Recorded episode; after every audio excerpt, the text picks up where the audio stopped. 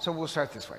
So, why did God not accept Cain's sacrifice? Because sometimes you say, well, why did God love Abel, but God didn't love Cain? That is not what it says. Why did God not accept Cain's sacrifice? And the answer is this both offered sacrifices. Abel offers um, uh, like a lamb, uh, and uh, Cain offers a cereal sacrifice, like bread. But it's not the type of sacrifice that mattered, it was what, uh, what was in their heart. Abel, it says, offered the very best. Cain offers, keeps the best for himself and gives God the, um, what he doesn't want. So God doesn't punish Cain. He just says, you know, you, sin is crouching like a, dot um, uh, uh, a wild animal. It wants to control you. You have to learn how to die to your selfishness. Cain doesn't want to change. He just wants to offers uh, a sacrifice that doesn't cost him anything. That's why God doesn't accept it. Does that make sense? And God encourages him. No, don't be selfish. Well, the easier way is just to kill your brother. There you go. um, and like it's a great liturgical question for this reason. Um, what is a liturgy supposed to do? Give you something or change you. It's not supposed to give you something, it's supposed to change you. Cain wanted to keep the best for himself. Abel offers the best because he wants change. That's what a sacrifice does. Um, so um, now here's my little theory.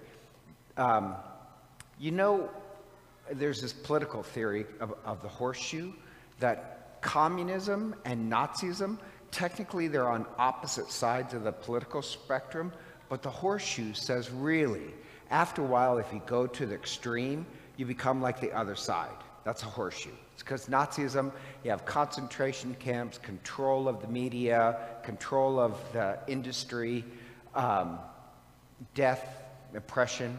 Communism, you have concentration camps, control of the media. Like, they're exactly the same with a different name. Um, does that make any sense? Did I lose people so far? Liturgically, the same thing. Liturgically, on the extremes, they're really the same.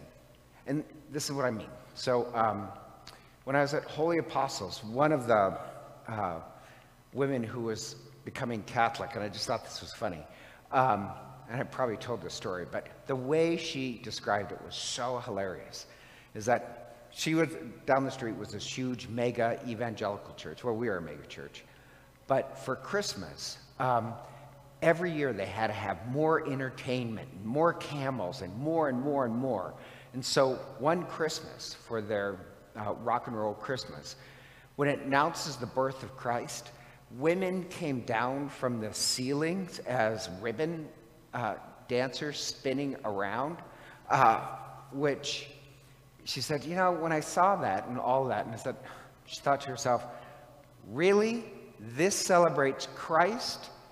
No, like, her point was, it didn't really celebrate Christ. It was just a show. Now, to be honest, I like that idea. I've asked my, the women on my staff to please do the same thing because they could jump down from there, but you wouldn't believe the kind of people I have to work with. Um, but, you know, she's right. What really got to her is that, oh, this is not really about Christ. This is about us being entertained. Um, and you can say, well, thank God we don't do that in the Catholic Church. I don't know. Because, um, like, years ago, um, I, I am wildly in love with Palestrina. Um, Palestrina is this Latin music of the Mass that was in the Middle Ages. It's like Gregorian chant on acid. It is amazing. So I had the CD, I listened to it like 10,000 times, loved it. Um, so then once in Portland, they have this Palestrina Mass. So I was like, this music just sends me out of the roof, love it. And then to couple with Mass, I thought it was going to be great. Uh, and I went and I was really disappointed. Not that the music wasn't excellent, but I didn't feel like I went to Mass. I felt like I was entertained the entire time. And I loved the music. but I feel like I didn't really participate. They did all the work, and I was just a spectator. That is not what the Eucharist is about. It's a sacrifice where we go to offer ourselves. So the responsorial psalm, Adrian said, we offer, offer to God a sacrifice of praise. It does not say offer God praise, because um, then we could just have any play music. Uh, the sacrifice, the praise that we offer changes us. So that's why I didn't feel like I, I felt like I was entertained. I didn't really, and I love Palestrina. I was entertained. I wasn't, I didn't really participate. Or another example, in this one parish in the diocese, very, very, I don't like, I'm a conservative, but they're ultra conservative.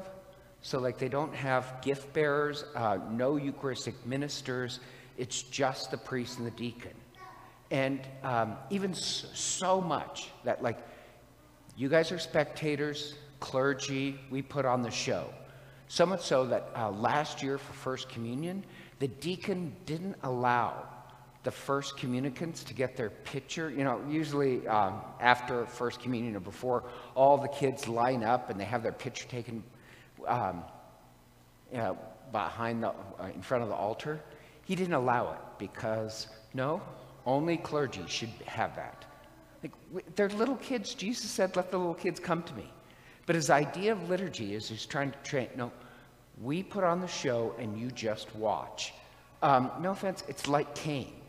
It's not really offering God the best, it's really just about us.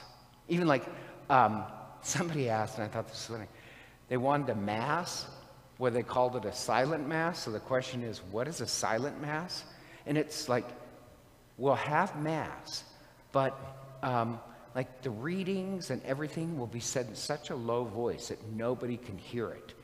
And then when the priest prays, just speak so low nobody can hear it, so it'll be dead silence the entire time. Well, you know, that's once again, sorry, the horseshoe. On one side, you have ribbon dancers and da da da, and on this side, but still, it's all performative. So Cain, when he offers a sacrifice, it's all performative. Um, it doesn't, he doesn't really want to change. So, like, liturgically, are we Abel or Cain? Do we offer God a sacrifice that changes us? Or do we want a type of prayer life that just is about entertainment? So, um, Jesus, in today's gospel, when they say, do a sign, uh, think of that liturgically. They want Jesus to do a trick. You know, do a trick, entertain us. And Christ gets in the boat and goes away. If you want to use God for entertainment, God will slip through our fingers. We don't use the divine to entertain us. Um, we offer a sacrifice of praise. We're the ones who want to change. So the center is to be like Abel. In this Eucharist, we hope we are slightly changed. We make a sacrifice. Any extreme, doesn't matter if it's ribbon dancers or palestrina, if it's just about us sitting back and being entertained, that's the Cain theology. Our prayer life uh, the Eucharist, we're supposed to offer a sacrifice that we walk away having been changed, not necessarily entertained. Hello, this is Father Len McMillan. I'd like to take a moment to thank you for listening to our podcast. If they've been a blessing to you, I'd also like to invite you to prayerfully discern supporting the podcast financially your generosity would help support the ongoing production and distribution of the podcast. If you'd like to make a donation, you can simply click the link in the podcast description. Be sure to tell us your donation is for the podcast in the comments section of the submission form. Again, thank you for your support as we seek to share the good news of the gospel. May God bless you for your generosity.